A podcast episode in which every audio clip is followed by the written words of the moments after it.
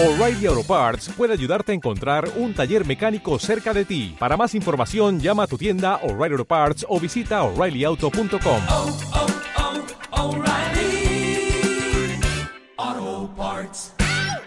Rebajas en Nissan Almenar con hasta el 40% de descuento. Sin dudar, Nissan Almenar. ¿Se puede ser el mejor en más de una cosa? ¿Y si tu coche pudiera ser como tú? Nuevo Ford Kuga. Motor de gasolina, mejor en agilidad. Diésel, mejor en resistencia.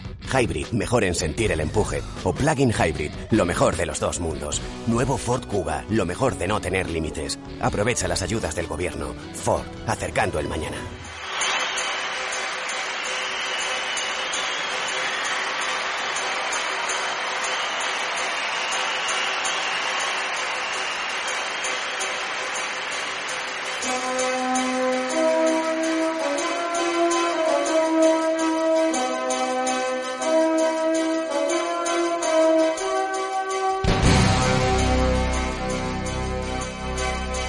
Amigos, buenas tardes. Luz de cruce, Vicente Ranz. Cope más Valencia. Estar informado. Vuelve el Bizum de la DGT. ¿eh? Saben lo que es el Bizum, ¿no? Ese ingreso, pero por encima de sus posibilidades incluso. ¿eh? Ha cogido la DGT dinero de caja remanente, algo que es para la seguridad vial, y ha puesto más. Es decir, ha puesto más de lo que tenía. ¿eh? No, no baja las tasas, ni baja las multas, no, coge el remanente y directamente lo entrega. La Dirección General de Tráfico hizo una transferencia al Estado por valor de 622 más, de 622 millones de euros, correspondiente al ejercicio 2019. Le llevó a cerrar el balance del año con un resultado negativo de 243 millones de euros, por primera vez en su historia. ¿Y qué ha pasado aquí?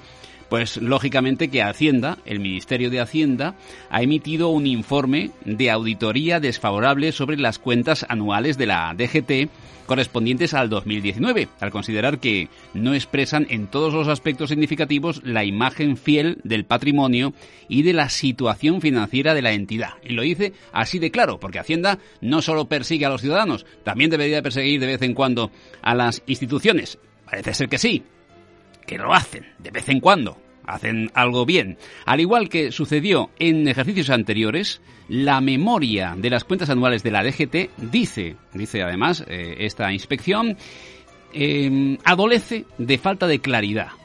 Contiene diversos errores, omisiones, así como información de no que no se ajusta, que no se ajusta a la realidad. Más claro agua. ¿eh? De esta forma, más concreta, sigue además el informe, Hacienda vuelve a apuntar la, al inmovilizado inventariado, las recaudaciones por las tasas de la Inspección Técnica de Vehículos y también a las sanciones. Respecto al, a la primera, dice que no existe soporte documental, atención, verificable de las cifras contabilizadas. El cálculo de la amortización de los elementos no inventariados se realiza de forma errónea, sigue diciendo Hacienda, debido a que no se tiene información individualizada. Sigo diciendo lo del principio. Cuidado. Ha dado más dinero del que tenía. ¿eh? Ha sacado de la caja remanente que tenía para la seguridad vial y lo ha entregado al Estado. Y bueno, ya saben lo que dijo la última vez el director general de tráfico. Dice, es, soy un muy bien mandado. Lo dijo así así de claro. Soy un muy bien mandado. Pero eh, Hacienda va más allá y dice que la falta de control que evidencia la inexistencia de información fiable y consistente que genera un riesgo, atención, y lo dice así, de fraude, que puede originar menoscabo en los fondos públicos. Atención a este aspecto que es importante y ha estimado Hacienda la no contabilización, es decir, la infravaloración de nada menos que 253 millones de euros. Problema que vamos a tratar mañana en profundidad en este, en este programa.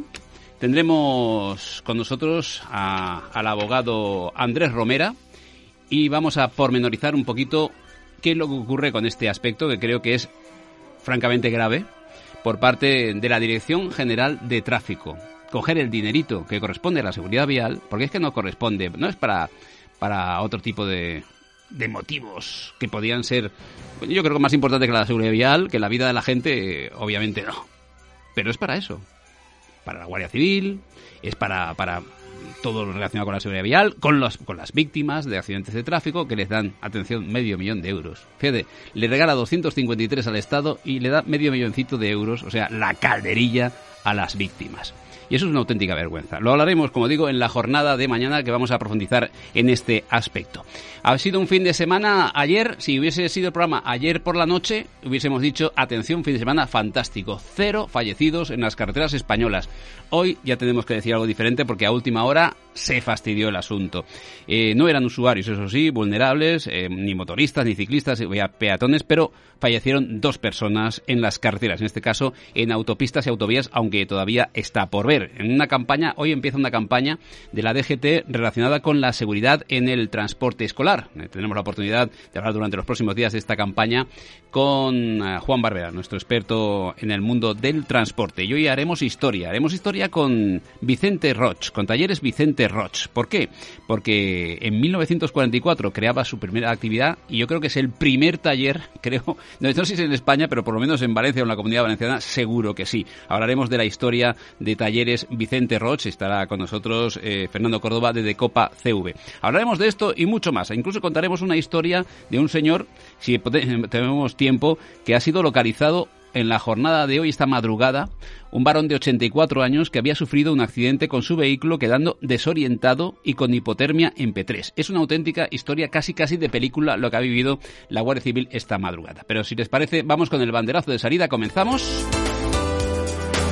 Y saludamos a David y Diego. Hola David, buenas, ¿qué tal? Buenas tardes Vicente. ¿Qué tal? No sé si es el taller más antiguo de Valencia, Sí. de Vicente Roch, Mm. pero te puedo decir que los coches que he visto en ese taller clásicos Sí. en pintura no los he visto en ninguna parte. Ajá. Bueno, pues eh, tendremos la oportunidad de cambiar impresiones con, con él, ¿eh? a ver qué nos, qué nos cuenta. ¿eh? Sí, Vicente. Oye, si te cuento que hay una cosa que ha salido hoy, Sí. que es JB Racing. Puedes pensar, JB Racing puede ser un equipo relacionado con el whisky, una campaña de la DGT para el tema de la alcoholemia. Con, la- con el whisky también? No. Nada que Ah, ver, vale, nada vale. que ver. Mm. Eh, te lo voy a decir en inglés, que sería Sí. el JBXE Racing. Sí. Sería el equipo de Jenson Button en la competición de Extremi, esta competición que empieza este año, que son subs eléctricos en zonas eh, con emergencia climática por todo el mundo.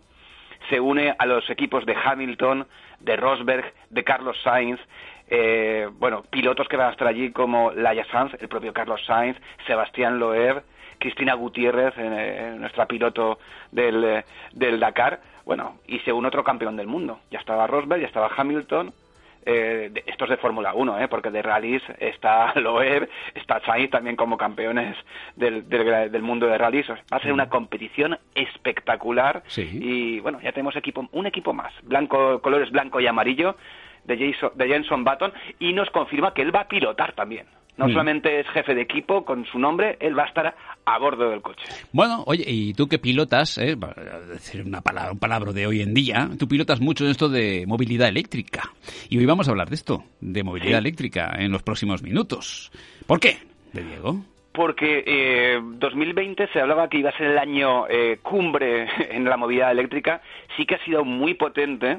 Mm. Eh, es cierto que la pandemia ha frenado muchas iniciativas, pero hay gente, Vicente, que no ha dejado de trabajar en esa dirección, en descarbonizar la movilidad, no solamente en las competiciones como hace pues la Fórmula L, Extreme E, sino también en nuestras vidas, que es importante sacar eh, de nuestras carreteras y sobre todo de nuestras ciudades el máximo de vehículos que contaminan.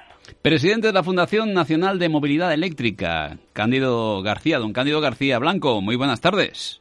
¿Qué tal? Buenas tardes. ¿Qué tal? Bienvenido, Eh, caballero. ¿Todo bien? Much- muchas gracias por dejarme participar con vosotros Sí. y hablar un poquito, difundir un poco el tema de la movilidad eléctrica, aunque tenéis a David, que es un experto ya en estos temas, pero bueno, eh, así aporto mi granito de arena. No me estás utilizando manos libres, ¿verdad, Cándido? En este momento. Es- ¿Eh? No, no, no, estoy, Vale. estoy con el teléfono. Perfecto, no, es que te, te escuchamos, mm, tenemos un problema algo delicado, pero vamos, intentaremos eh, poner, el- Ah, agudizar. a ver qué tal, a ver ahora, qué tal ahora ahora. sí, ahora sí, Ahora perfectamente. mejor. Perfectamente, ahora Ahora sí, ahora sí. eh. Gracias, gracias, Cándido, por el esfuerzo. Eh, oye, estás en Madrid, por cierto. Estoy en Madrid. Sí. Eh, me habéis pillado porque hoy hemos tenido un contratiempo. Esta mañana a, llevar al niño al colegio, me he quedado con la llave eh, de la puerta en la mano y, bueno, y me habéis, me habéis pillado justamente en mi oficina, ¿no? Que es probando coches y, bueno, tenía que entregar un vehículo y recoger otro para probarlo esta semana y aquí me habéis pillado eh, justo en el coche eh, conduciendo. Bueno, oye, Cándido, eh, ya Madrid ya tranquilo, ¿no? En este sentido, en el sentido de la nieve y eso, ¿no? Sí. sí. sí, sí, La verdad es que hemos vivido una situación, parece increíble, pero, pero eh, podíamos, decíamos que no podía empeorar el tema de la pandemia que estamos viviendo en estos momentos y precisamente ahí en Valencia, mis, mis paisanos, estáis un poco también tocándolo fuerte. eh, por la, el tema de la nevada ha sido peor, decía la gente. ¿Qué tal ahí en, en, Madrid? Pues peor que peor que la pandemia, porque dentro de lo que cabe, el tema de la pandemia, eh, los transportes seguían funcionando, ¿no? Había una cierta movilidad, ¿no? Pero el tema de la nieve ha cortado toda la movilidad por completo ni transportes, ni, colegios, ni nada. Sí. Entonces, bueno, pero ya perfecto, vamos. Ahora ya eh, tranquilo, ¿eh? Se puede... como, me dijeron el otro día, si pandemia no nos confinó, llegó Filomena y lo consiguió, ¿verdad? Sí, es verdad. muy bueno, muy bueno. Sí, es verdad. Parece mentira, pero, pero ha sido así, ¿eh? Totalmente confinado, sin movimiento, sin nada. Bueno, pues vuelve, vuelve la movilidad a Madrid, incluida la eléctrica. Faltaría más. Ahí estamos. De Diego. Sí, Cándido. Eh, mucha gente se plantea eh, que se planteaba, ¿no? En 2019 que 2020 iba a ser el año del eh, un año clave. Lo ha sido realmente, porque ha habido mucho cambio, pero no tan visible como consecuencia de la pandemia.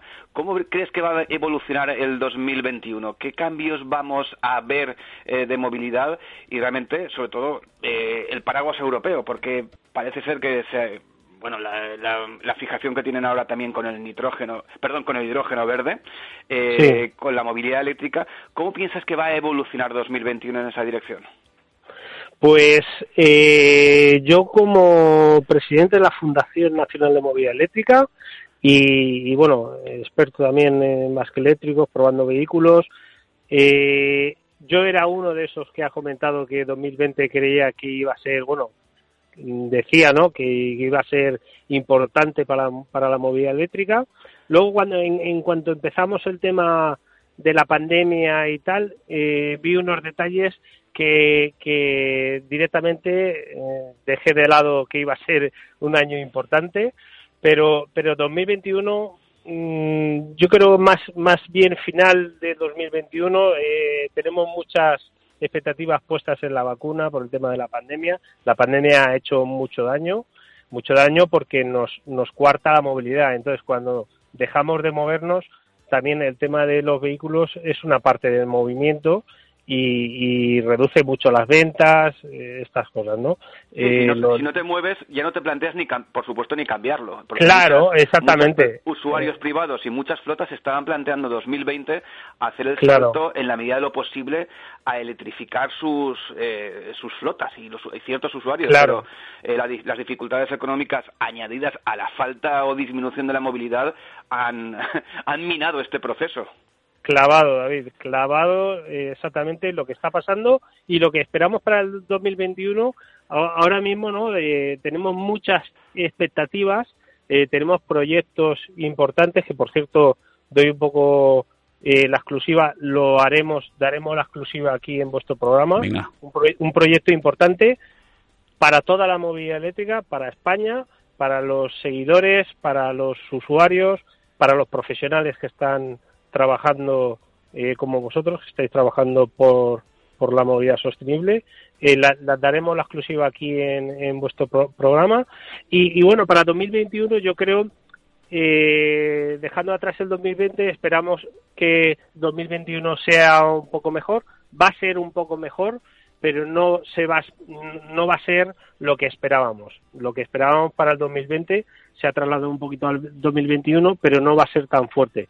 Eh, como os digo, tenemos muchas esperanzas en la vacuna y bueno, ya hay noticias y problemas que si volvemos al confinamiento ahí en Valencia estáis bastante sufriendo el tema también ahora y, dicen que preveían que para el, verano eh, estar vacunados el 70% y eso haría que, que bueno, podríamos movernos más, ¿no? Eh, con el tema de la movilidad eléctrica en, en concreto, eh, el tema de las, restricciones también que está haciendo la, Unión Europea respecto al, a las emisiones por la venta de vehículos, eso fue un paso muy importante, pero bueno, comenzado el 2020, vimos ya que algún director general de alguna compañía ya eh, ya me lo dijo, digo, Cánido, me da igual vender coches eléctricos porque la media es europea, no es de España. Es, es, siempre cuando sacan la normativa el, el, el, el sorteo ¿no? que muchas veces se hace, pues bueno, pues precisamente esos 95 gramos de CO2 que tienen que hacer en las ventas, les da igual, entre comillas, les da igual vender vehículos en España, mientras que en el resto de Europa se vendan vehículos eléctricos. Entonces, bueno, sería, es, sería eh, perdón, Cándido, sería más lógico que eh, el, el fabricante te- tuviese Sí. que cumplir esa media en todos Sí. los países, como mínimo, para poder eh, no, te- no, no sufrir la multa, porque realmente estamos Exacto. desplazando ventas y estamos engañando con eh, la estadística. Exacto, y e- eso es, al final, eh, es, esto precisamente que comentas, David, es, es, eh, eso es lo que intenta- intentamos evitar con la Fundación, ¿no?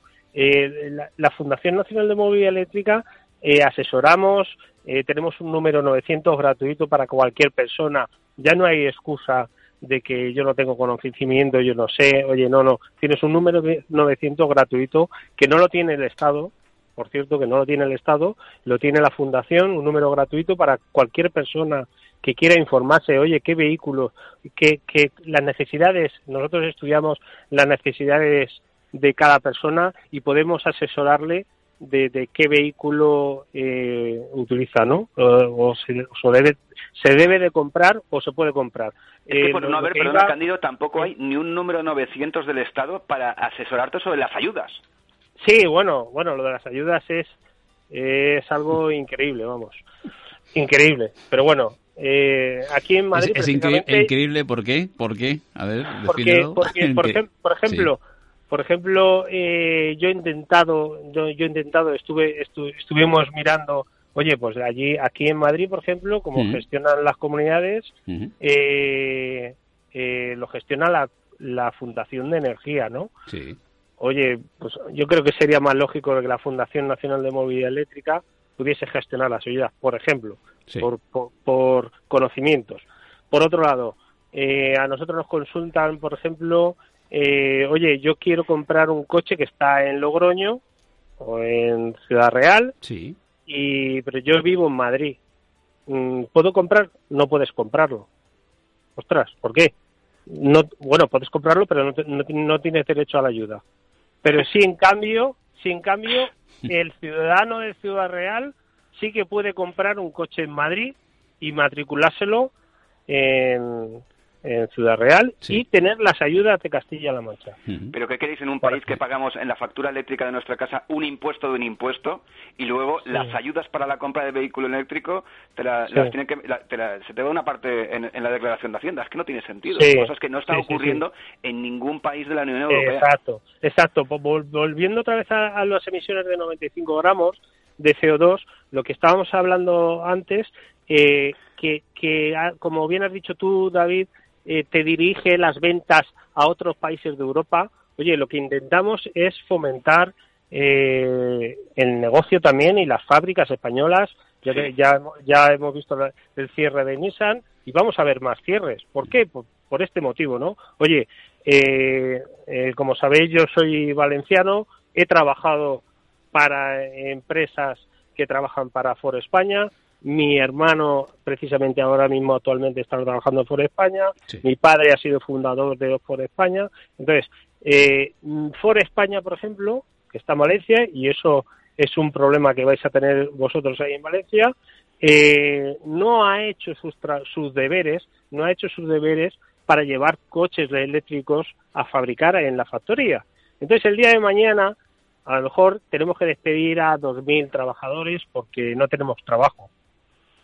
Sí, Eh, fijaros, las, es- es- fijaros las cifras. El coronavirus hace que se fabrique medio millón de coches menos en España un 19,6 menos por ciento respecto a 2019 en 2020. Y esto sí, sí que es algo coyuntural como consecuencia del coronavirus, pero como no se empiece a, a modificar por parte de, los fabricantes eh, eh, los vehículos que están fabricando en cada una de las 17 factorías españolas, esto se puede, eh, se puede convertir en algo ya, una dinámica continuada.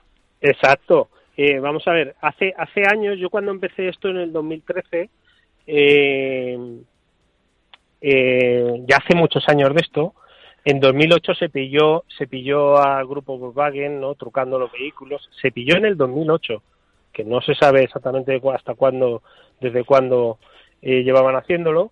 Eh, yo digo muchas veces, eh, los fabricantes no, no, han, no han apoyado al vehículo eléctrico.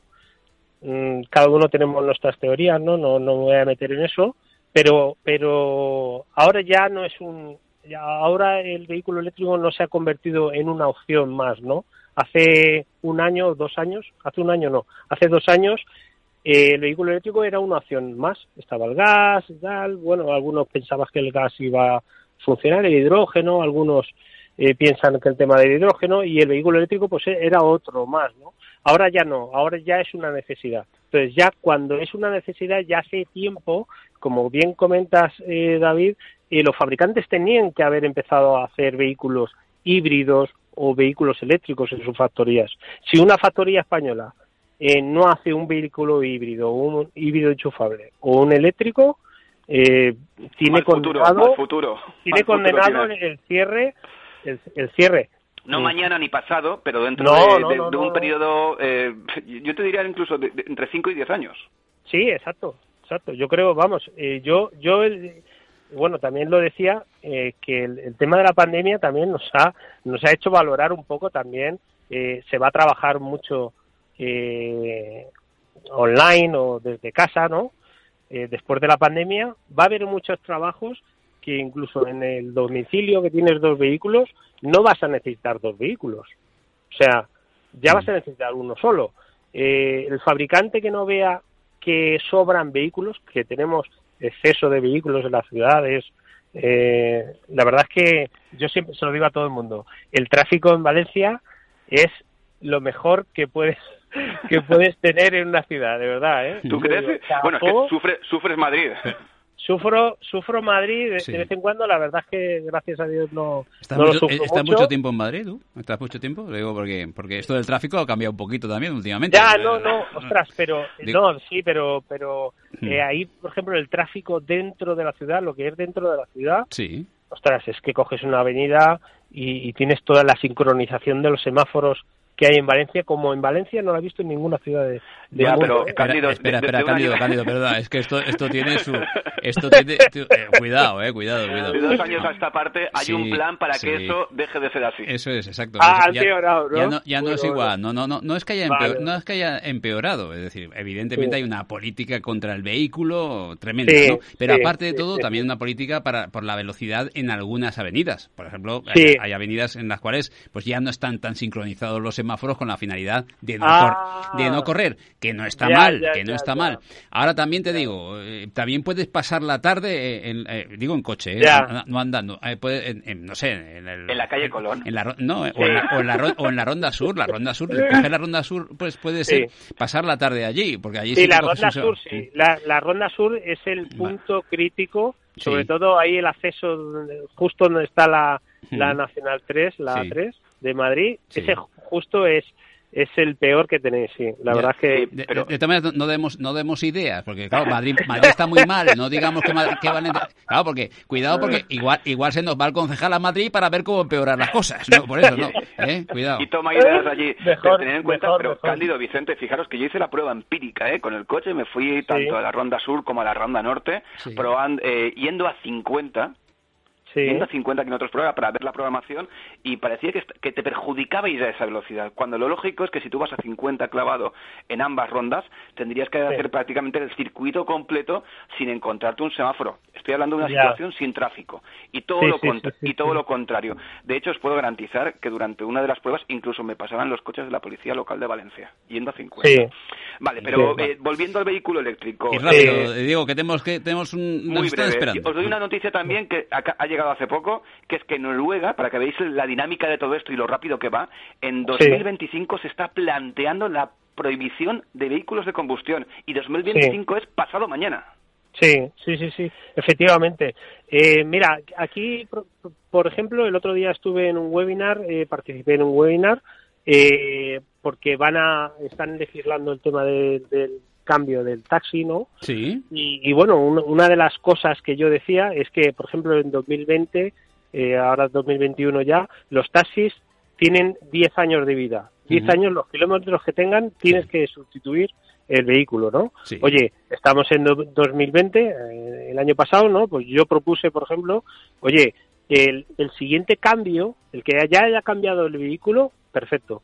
Pero el siguiente cambio, que es dentro de 10 años, porque la gente ya se ha comprado el coche, ya es dentro de 10 años, o sea, estamos hablando en 2030, oye, en 2030 que sea obligatorio un taxi eléctrico, no eco, Ahora actualmente está un eco. Que sea un vehículo eléctrico. Claro. 100%, ¿no? Pues estas cosas son las que intentamos desde la Fundación eh, atajar porque al final lo que buscamos es la experiencia del usuario. Oye, la experiencia del usuario tiene que ser perfecta porque si no eh, tiene un, eh, es como un cóctel molotov, siempre lo digo, ¿no? Es un cóctel molotov para bien o para mal. Si tiene una mala experiencia, va a hablar muy mal del vehículo eléctrico, sus familiares, sus amigos, sus compañeros de trabajo, nadie se va a comprar un coche eléctrico. Si esa persona la experiencia es perfecta, entre comillas, ¿no?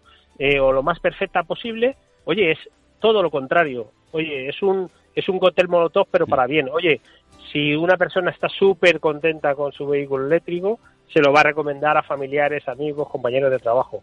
Al final, con lo que digo, con lo que me refiero al usuario, me refiero al usuario al que conduce el vehículo. En la administración, por ejemplo, hemos estado reunidos con policía, con los ministerios, eh, para eh, hacerles ver esto, ¿no? Que hay que hacer un estudio, hay que hacer un estudio de cada comisaría, por ejemplo, qué vehículo necesitan y no cualquier vehículo. Cualquier vehículo no vale para todo el mundo y precisamente han hecho totalmente lo contrario.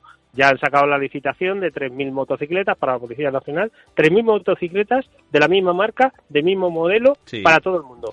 y eso va a hacer que, unos tengan una buena experiencia y otros tengan una mala experiencia. Cándido, gracias por estar con nosotros. Un abrazo muy grande. Nada, muchas gracias a vosotros. Gracias, Cándido García.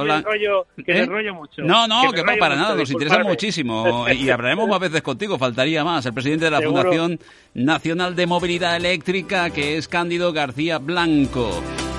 Son 3 y 32, tenemos prevista ya la siguiente entrevista de Diego. Eh, vamos a, comentar cosas relacionadas con el, creo que el taller más antiguo, más clásico de Diego que hay aquí en, yo no Valencia. Sé si es el más antiguo, pero como te decía al principio, Vicente, yo no, los coches que he visto allí y que se han pintado allí, vehículos clásicos de todas las gamas y de todas las procedencias, no lo he visto en ningún sitio.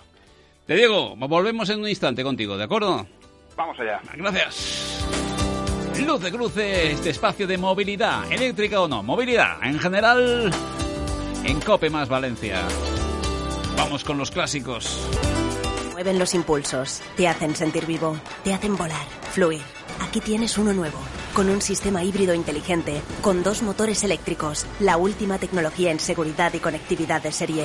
Nuevo Honda Jazz híbrido, más avanzado, dinámico y eficiente. Honda Center Auto, en Valencia, Avenida Tres Cruces 44 y Ausia Smart 186. En Vedat Mediterráneo seguimos creciendo en experiencia. Gracias a nuestros clientes, ahora amigos. Seguimos en Catarroja, Torrent y Almusafes. Vedat Mediterráneo, tu concesionario Ford. En Mazda Almenar, tu Mazda híbrido eléctrico con hasta 7.500 euros de descuento. Mazda Almenar. Cuando se cumplen años, a todos nos gusta recibir regalos. En Engasa cumplimos 30 años y después de haber vendido más de 30.000 BMWs, nos hemos dado cuenta de algo. El regalo ya nos lo habéis hecho. Gracias por todos estos años juntos. Ven y descubre nuestras condiciones especiales para celebrar el 30 aniversario en Engasa. Concesionario BMW en Cuart de Poblet y Pista de Silla, Valencia. Luz de cruce, Vicente Ranz. Cope más Valencia. Estar informado.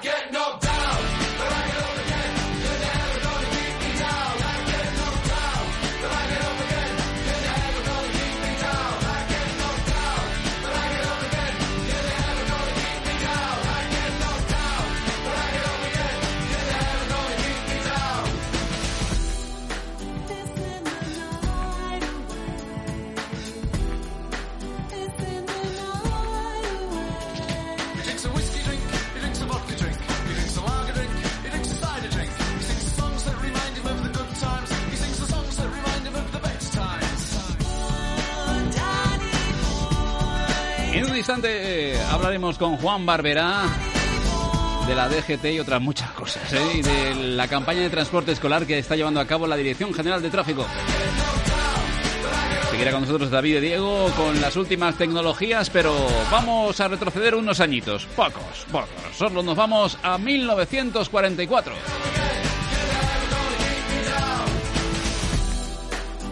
Ahora buscaremos alguna canción de esa época, caramba. Está con nosotros Fernando Córdoba. ¿Qué tal? ¿Cómo estamos de Copa CV? Muy buenas. Muy buenas tardes, Vicente. ¿Qué tal? Nuestro hombre de los clásicos. Que eh, un lunes dice, ¿pero qué ha pasado? Así es, Vicente. El, el viernes pasado eh, nos quedamos sin tiempo para hacer dar visibilidad al distintivo que entregó de Copa a Talleres Vicente Roch. Como muy bien decías, un taller que data de 1944 y con este distintivo eh, ahora más que nunca hay que apoyar de forma incondicional, reconocer y promocionar el sector económico que rodea el vehículo clásico y todo los- y todo su mundo. Ya. En este caso le toca a Talleres Vicente Roche. A Talleres Vicente Roch, que es un establecimiento que encontramos en la calle del Marqués de, de Bellet, número 11 de Valencia. ¿eh? Yo no sé si desde, desde 1944 está allí o no, pero vamos a saberlo enseguida. Está con nosotros, ¿no, don Vicente? ¿eh? Don Vicente, muy buenas, ¿cómo estamos? Sí, hola Vicente, ¿qué tal? Buenas, buenas tardes. ¿Qué tal? ¿Cómo estamos? ¿Bien todo por ahí o qué? ¿Eh? Sí, un placer hablar en tu programa porque yo era fiel seguidor tuyo cuando aquel programa de televisión, ahora Sí. unos 20 años, Sí. en una cadena valenciana, la verdad es que no me perdía ninguno. Bueno, bueno, perfecto. Pues veo que lo seguías, porque efe- efectivamente fue hace 20 años cuando comenzábamos en la televisión Sí, y estuvimos hasta hasta mi- hasta 2017 haciendo haciendo ese programa en con televisión. el señor, señor Nicolar, mi amigo Así- Paco así creo que, era un- creo que se hacía los domingos, que recordar, Así ¿no? es, domingos por domingos por la noche y tal, ahí estábamos. El, el programa empezó llamándose Todo Motor. Eso, Todo Motor, correcto. Y después ya posteriormente, bueno, también se llamó Luz de Cruce, ¿eh? para hacerlo coincidir con el Exactamente. Sí, sí, con el de la radio. Bueno, ya veo Pues que, nada. que- que hemos hemos sido seguidores mutuas, mutuos, ¿eh? Pero bueno, más allá de, de cuando empezábamos en la televisión, allá en el año 2000 o el 99, más allá, en el 44, comenzó- habría talleres Vicente Roch. Bueno, realmente eh, habría antes, porque Ah. el documento, claro, el único documento que tengo más antiguo es del año 44, que es en la calle Luis Santángel. Pero mi abuelo, que fue el que empezó el tema de, de la pintura, ya abrió a cuatro o cinco años en la calle de, de Almirante Cadarso, en un local compartido con otros profesionales, Sí. y hasta que luego se pasó a la calle Luis Santángel, que es donde estuvo hasta los años 70, hasta el año, bueno, ya estuvo mi padre, mi abuelo ya se jubiló, Sí. entonces ya te digo, eh, yo creo que finales de los 30, lo que pasa es que no he conseguido ningún documento que eso me lo me lo acredite. Mi abuelo, mi abuelo abrió como, porque entonces mm, no era como ahora, habían talleres de pintura, pero normalmente los pintores estábamos por un sitio y Sí. los chapistas hacían otras tareas. A veces compartimos tareas, pero, pero los talleres de chapa hacían unas cosas, de hecho hacían las carrocerías de, de los coches, venían con el chasis y el motor y el morro, y los chapistas hacían las carrocerías, te hablo de vehículos traídos nuevos. Y luego iban al taller de pintura, que hacían solamente pintura y ahí los, los pintaban. Oye, Además eh, de- dime, dime. Fernando, no, Fernando Córdoba, eh, ¿qué vehículos del 44 irían hasta los talleres Vicente Roch? ¿eh? ¿Cuál- puedes- Pues eh, seguramente nos sorprenderíamos, pero eh, probablemente alguno de, de que soy no. de los que están todavía por aquí circulando. ¿eh? Así es, Vicente. Muchos de los vehículos de principios del siglo XX que hoy podemos disfrutar en- circulando en, multitud de concentraciones cuando se pueden celebrar eh, han pasado por el taller de Vicente Roch. Ya. Sí, de, de hecho, de hecho, cuando yo empecé, cuando yo empecé en el oficio, los coches que ahora son clásicos entonces eran actuales. Y los que entonces eran clásicos ahora son los, los antiguos. ¿Sabes? Sí. Ve- Veo aquí eh, incluso una fotografía que nos envía Fernando Córdoba. Veo un clásico, clásico de verdad. El, bueno, eh, obviamente después hay un Renault 5 y estas cosas, ¿no? Pero, pero vehículos clásicos sois expertos en ese sentido, ¿no? El Forte o cualquier vehículo que, que llegue, sois expertos en ello. ¿Mm? Sí, sí, sí, tanto clásicos como antiguos, como los Young Timer, como los coches actuales. Digamos que le damos una nueva vida a los coches antiguos o clásicos Sí. y rejuvenecemos los, los actuales. Entonces es muy interesante por ese motivo, porque claro, te llega un coche que quizás ya lo ibas a, a deshacer o lo ibas a tirar. Sí. Está el pobrecito ahí maltrecho, pues nosotros le damos un- una nueva vida, hablándote de la carrocería, tema de, de carrocería. Maltrecho, ¿qué quiere decir? ¿Os ha llegado algunos maltrechos de verdad? De estos que dice, bueno, con este no se puede hacer nada y lo veis al final, ¿la habéis reconstruido? Efe- Efectivamente, lo, lo que está muy mal trecho, mal trecho si no pueden sacarse adelante, pues habrá que utilizarlos para piezas. Sí. Pero uno que está mal trecho y tiene solución, oye, pues mira, se, se desmonta todo, se sanean los podridos y se le hace todo hasta, bueno, hasta pintarlo, el pulido y luego todo el montaje de, de las piezas cromadas, de las gomas, de las piezas que se hayan comprado nuevas, que se hayan conseguido, bueno, pues, y ya, entonces, cuando tú ya, digamos, restauras un coche así, es para, para toda la vida, porque ya el cliente, lógicamente, lo, lo cuida como, vamos, lo, lo mima. Fernando, ya nos contabas que, que también restauran motocicletas, ¿no, Fernando? También, ¿eh? ¿Nos contabas eso? ¿Que eh, es más difícil que, que un turismo o no, eh, Vicente? No, tienen quizás la complicación de que llevan más colores. Algunas motos llevan varios colores, llevan el fileteados. Es que es esta, esta cintita que se tiene que pintar a mano, que iban en los guardabarros y en los, y en los depósitos. Lo mejor pintabas la moto de, de negro y luego todo lo que es el contorno del, del guardabarros y del depósito, pues se le hace un fileteado pues del color que, que llevara. No, no, es, eh, es, es, otra, es, otra, es otra cosa, pero más complicación tiene un coche. Más cantidad, más grande, más, más complicación. Oye, eh, Sí, mm, ha, ha cambiado tanto desde el 44 ahora, obviamente, el mundo, todo el mundo ha cambiado tanto, pero la época que estamos viviendo ahora, ya no hablo de la pandemia, ¿eh? sino hablo de, de- toda la electrificación, de la movilidad en general, eh, Mm. el- ¿ha sido el cambio quizá más, más grande que, que has vivido? ¿Mm? Bueno, el- a nosotros en, en carrocería todavía no nos afecta mucho esto de la electrificación y la movilidad. Eh, exteriormente, el- todo esto evolucionó mucho cuando se empezó a meter mucho plástico en los, en los coches. Sí. Ahí sí que hubo que aprender nuevas técnicas de, de reparación. Pero bueno, actualmente el tema de la carrocería, pues tienes que tener algunas precauciones si trabajas con un coche eléctrico. Por eso. Pero el tema de, el tema de, por ejemplo, la pintura, sí, las pinturas han innovado mucho en, en tonalidades, eh, Sí. unas pinturas con unos perlados cerálicos bastante complicados, Sí. muchas pinturas de tres capas. Ahí sí, ahí la verdad es que, ahí, la verdad es que se ha evolucionado Hablas de las bastante. precauciones, que alguna vez nos ha comentado David de Diego, algún tipo de precaución especial, ¿no? También, ok, con los vehículos eléctricos. Sí, tienes que ir con mucho cuidado a la hora de meterle a un elemento eléctrico como para soldar, pa- de, bueno, de, de eso, de, de ir con cuidado para que no te ocurra nada. Sí. Oye, Vicente, eh, Bien, Fernando. La, la, la magia del taller de Vicente Roch es porque ha sabido conjugar lo que son las últimas tecnologías con Sí. los métodos eh, más Sí. tradicionales Correcto, y, y sí. artesanales. Y desde Sí, sí. luego, pues eh, el enclave y la forma de tratar al, al cliente que no ha no ha, no ha cambiado con respecto a todas estas generaciones anteriores. Ahora está muy de moda lo que es el comercio de, de proximidad. Ahí tenemos nuestro taller de proximidad en, el, en un barrio tan tan emblemático como en el que se encuentra. ¿Dó- ¿En qué barrio está? Marqués de Bellet. Estamos en la Cruz Cubierta, en la calle, no es una travesía de la calle San Vicente, prácticamente estamos ya en el centro de, de Valencia, muy cerca de la estación del, del AVE. Bueno, y Sí. para eh, cuéntanos, eh, Fernando, la tercera edición del concurso nacional de pintura y carrocería. ¿Eh? Así es, Vicente. Sí. el- eh, nuestro Vicente Roch Mm. eh, está participando durante este año en la tercera edición de este concurso nacional de pintura, carrocería y aerografía custom, Sí. eh, con un trabajo que ha realizado en un, en un vehículo, en un Ford GT 2005. Ujú. y vamos, eh, estoy seguro que va a quedar en una de las mejores posiciones. Él nos puede explicar en qué consiste, ¿En qué este- consiste eso, sí? este concurso. Sí, pues mira, es de la agrupación de pintores distinguidos de, de automoción a nivel nacional. Sí. Este año la tercera edición, entonces tenías que tener, o sea, unas bases para poder participar. Tienes que presentar trabajos, mm, sobre todo la preparación, porque en tema de carrocería la preparación es muy importante. Tú puedes ser muy buen pintor y tener la mejor pintura que si no has preparado bien un trabajo se te va, vas a perder las garantías y la calidad del acabado. Entonces se premia mucho la preparación de, de los vehículos y al final pues el, el acabado. Se han presentado unos 100 talleres a nivel nacional, tres, o sea, cada taller presentaba tres trabajos, con lo cual son 300 trabajos. De esos 300 trabajos se selecciona pues o tres por cada taller y hemos sido seleccionados 12.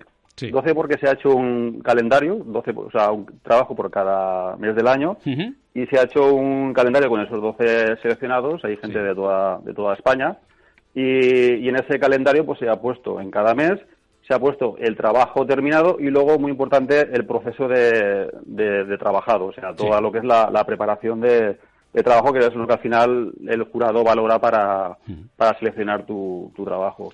Perfecto. Y nada, pues ya solamente con eso tenemos los calendarios y luego tenemos una placa que nos darán identificaría como que hemos sido seleccionados. Haremos una final en, en Madrid cuando, cuando podamos. Sí, Eh, sí, nos claro. harán otras pruebas teóricas y unas pruebas prácticas y bueno, pues de ahí saldrán Y los ganaréis, casi con toda seguridad. La tercera edición de ese concurso nacional de, de pintura, carrocería y aerografía custom.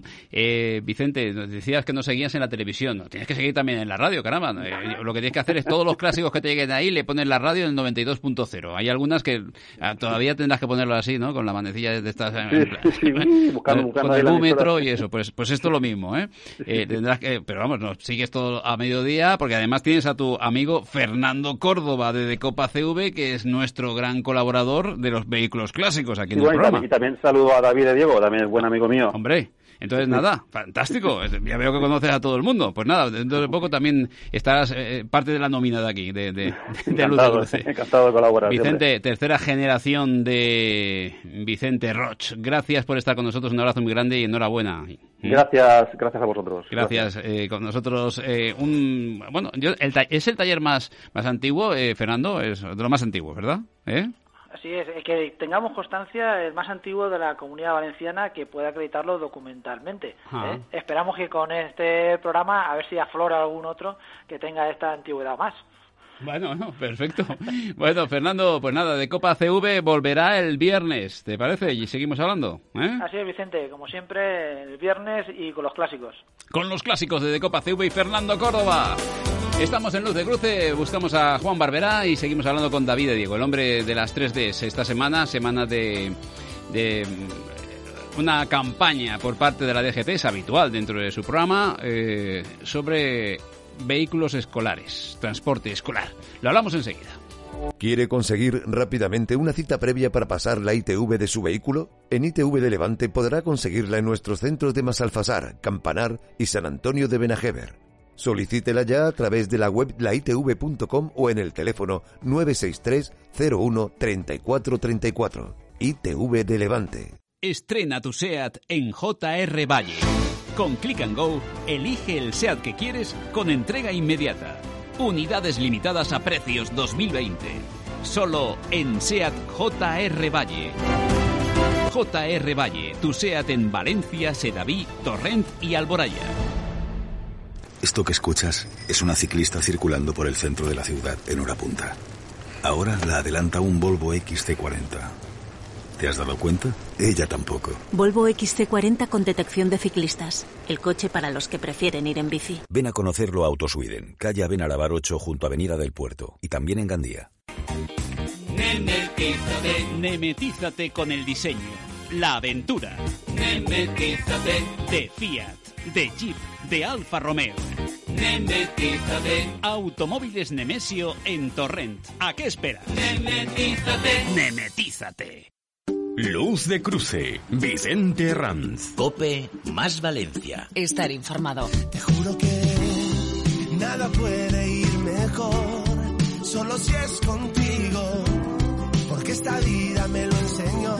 Ya ves, te necesito contigo, recorrería el mundo entero contigo, me pasaría todo el tiempo mirando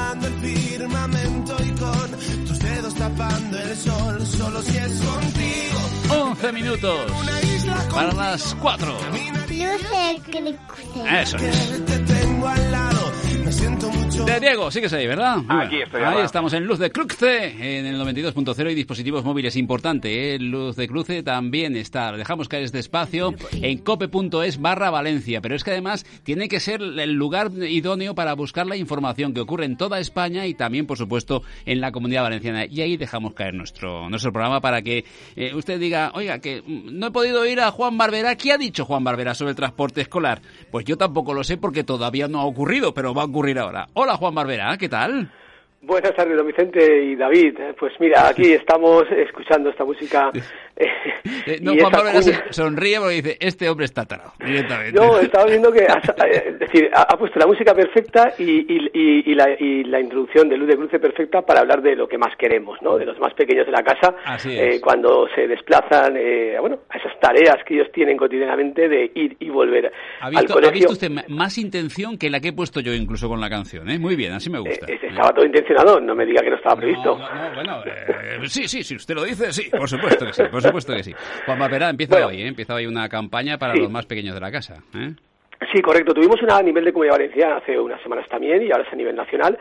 Y bueno, no se deja de controlar este tipo de transporte que pese a ser bastante seguro, porque la siniestralidad es muy escasa, pues eh, como comentábamos, pues lleva lo, que más eh, queremos, ¿no? Mm. Eh, se sigue poniendo el énfasis en, en ese, digamos, control de que se hagan las cosas correctamente, ¿vale? No solo a nivel documentacional, que es donde más sanciones suelen acarrear por la cantidad de documentos que tienen que llevar, sino que en cualquier caso a cómo sus conductores realizan ese, ese, desplazamiento, ese, ese, trabajo estado psicofísico, ¿vale? Y eh, evidentemente eh, los tacógrafos, ¿no? Con las velocidades y sus tiempos de conducción y descanso. Aunque hay que matizar que el transporte escolar está exento del uso del tacógrafo tal cual como nosotros lo conocemos en el resto de transportes, eh, tiene que hacer sus descansos diarios y semanales, pero no la pausa de 45 minutos cada cuatro horas y media.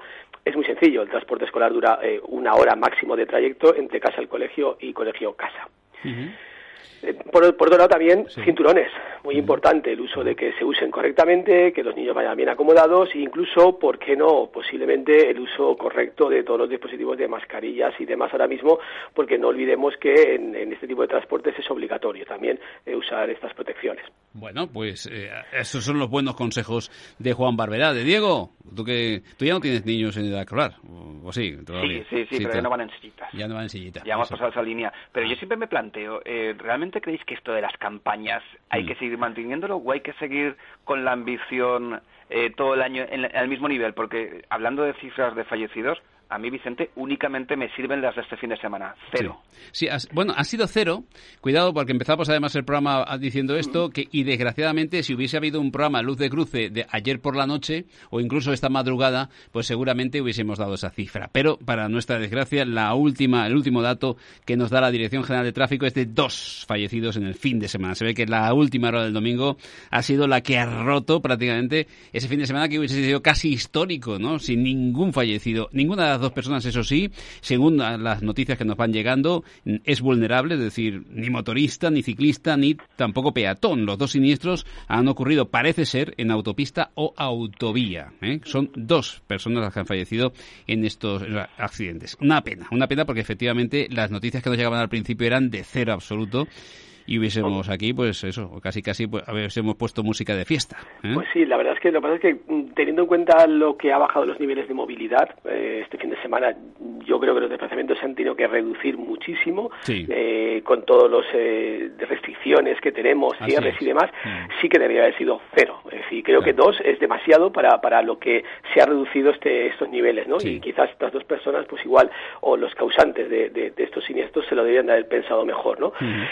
la verdad es que respondiendo a David, eh, yo digo una cosa, eh, trato constantemente con eh, conductores, transportistas, empresas, y a veces si no se siente ese pequeño aliento de me pueden controlar, se baja la guardia, ¿no? Parece que lo que no controlen, lo que no sancionen es válido, ¿no? Yo creo que sin el afán persecutorio, pero que la gente sepa que está ahí y en cualquier momento puedes recibir una inspección, no en estas campañas, pero estas campañas siempre alertan un poco y decir, oye, que esto se controla, ¿vale? Debe de ser continuo, pero estas campañas ponen el el, énfasis en decir, oye, que es que nos pueden parar en cualquier momento, ¿no? Lamentablemente sí que necesitamos un poco de, control, ¿no? Cuando no tenemos un guardia detrás, eh, nos, eh, digamos, un poco relajamos demasiado. Sí. ¿Te digo? Sí, iba para ti eso, ¿eh? Sí, sí, no, yo siempre eh, comparto la opinión de, del profesor porque es el que sabe de esto. Bueno, me, halaga en cualquier caso eh, simplemente eh, recordar que, que tenemos que confiar en estos profesionales, tenemos que confiar en, el transporte. Parece que yo vivo en un entorno urbano, ¿no? Y, y, que no es tan habitual este tipo de, de transporte, ¿no? Yo no lo he necesitado nunca, pero pensemos en zonas eh, rurales, en ciertas poblaciones donde la distancia son carreteras sinuosas, carreteras complicadas, y sin estos medios de transporte habrá gente que no se podría escolarizar, con lo cual eh, es algo muy vital y muy importante, sobre todo que se cumpla bien, porque realmente que esa educación eh, de esas personas dependan de ese transporte es un mérito para que estas personas lo hagan lo mejor posible. Mañana hablaremos, por cierto, de, de ese Bizum que lleva a cabo la Dirección General de Tráfico, que en este caso ha dejado, bueno, lo ha sacado prácticamente del bote y lo ha dejado en negativo. ¿eh? Dinero de caja que ha cogido la Dirección General de Tráfico, del remanente que tiene, no baja las tasas, ni, ni rebaja las multas, ni nada similar, sino que al contrario, 622 millones de euros correspondientes al ejercicio 2019, lo que llevó a cerrar el balance del año con un resultado negativo de 243 millones de euros. Atención, iniciamos el programa con ello y mañana haremos alusión, porque tendremos al abogado Andrés Romera y cambiaremos impresiones sobre este, este desaguisado que Hacienda, además, ha puesto ya el ojo. Cuidado, porque Hacienda no pone el ojo solo en los ciudadanos de a pie, sino de vez en cuando también cumple su trabajo con las instituciones, aunque a veces son bastante bastante más resbaladizas. Pues una lástima que ese dinero se hubiese invertido en formación para los conductores. Eh, dentro del abanico formativo, ¿no? de la parte de la formación CAP, permiso por puntos e incluso seguridad vial de empresas, eh, ¿qué puedo hacer? Eh, digamos que una de las conclusiones que mucha gente saca es, ¿y esto por qué no lo hace todo el mundo?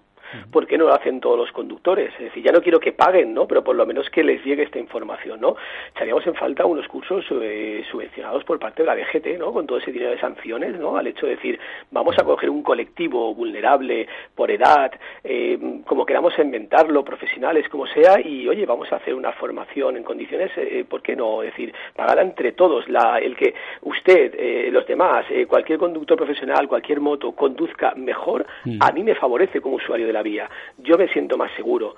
Entonces, eh, invertir en ese tipo de formación al resto de conductores nos favorece a todos en general. Sí, sí, 600 y pico millones, de eso, pues 500.000 euros dan a las víctimas. ¿eh? Pero las víctimas todas calladas, eso sí, porque claro, si digo algo, igual me lo quitan. Pues habría que hablar un poquito más alto, porque deberíais de recibir bastante más. La verdad es que las víctimas hacen una, labor importante de recordarnos, lamentablemente, he participado con ellas en, en, permiso de puntos y en jornadas en centros educativos y la verdad es que cada vez que las oyes te se ponen los pelos de punta y te hacen reflexionar. Siento que tenemos una memoria eh, corta y débil, pero por lo menos durante unas horas, durante unos días, durante unos meses y su labor es importante. Eh, remunerados, no remunerados, que reciban más, que reciban menos, yo creo que el papel que hacen es bueno y, que... Reciben menos que más, más menos que más. Eh, digo por el dinero que hay. Cuidado, si hubiese si hubiese menos, pues, diría lo, exactamente lo mismo. Pero no puede ser que se diga que se destinan 600 y pico millones para la seguridad vial y las víctimas de tráfico reciban medio millón de euros. Es la miseria y es la calderilla. Juan, gracias. Un abrazo. Un saludo para todos y mucha precaución que todavía tenemos episodios de viento durante esta semana. Gracias. De Diego, por cierto, nuestro amigo José María Taulet ahora está B2B and Partnership de Norauto España. Qué buena noticia, Vicente. Mm. Pues bueno, ahí eh, cerebro y material y conocimiento que va a aportar seguro José María en Norauto. Lo tengo clarísimo. Buena noticia para Norauto y para José María Taulet, creo yo, para, para ambos. ¿eh? Sí, sí, por supuesto, porque esta unión, con su experiencia y cómo conoce el mercado de la automoción, seguro que va a ser una, un buen tándem. Bueno, pues, eh, ¿algún detalle para ir finalizando de Diego? Bueno, hay un chico de Madrid que está por Italia y se va a vestir de rojo. Oye, ¿tú te has subido alguna vez a un Ferrari en marcha? Eh, no, no, no, no, no, no, para nada. En Parado sí. Ah, en Parado sí. Pero Él también lo había hecho, pero a partir del miércoles veremos a un chaval de Madrid, un tal Sainz, en un Ferrari en Fiorano ya probando y conduciendo en marcha, vamos, moviéndolo. Perfecto, gracias de Diego. Un abrazo, Vicente. Hasta luego.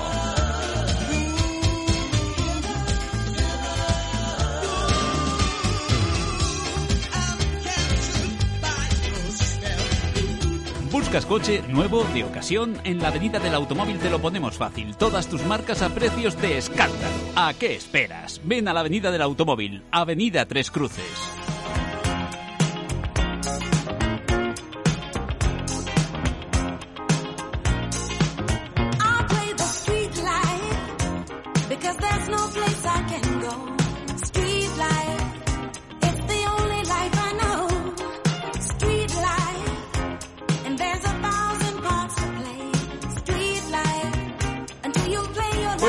Hablaremos del Bizum de la DGT al Estado.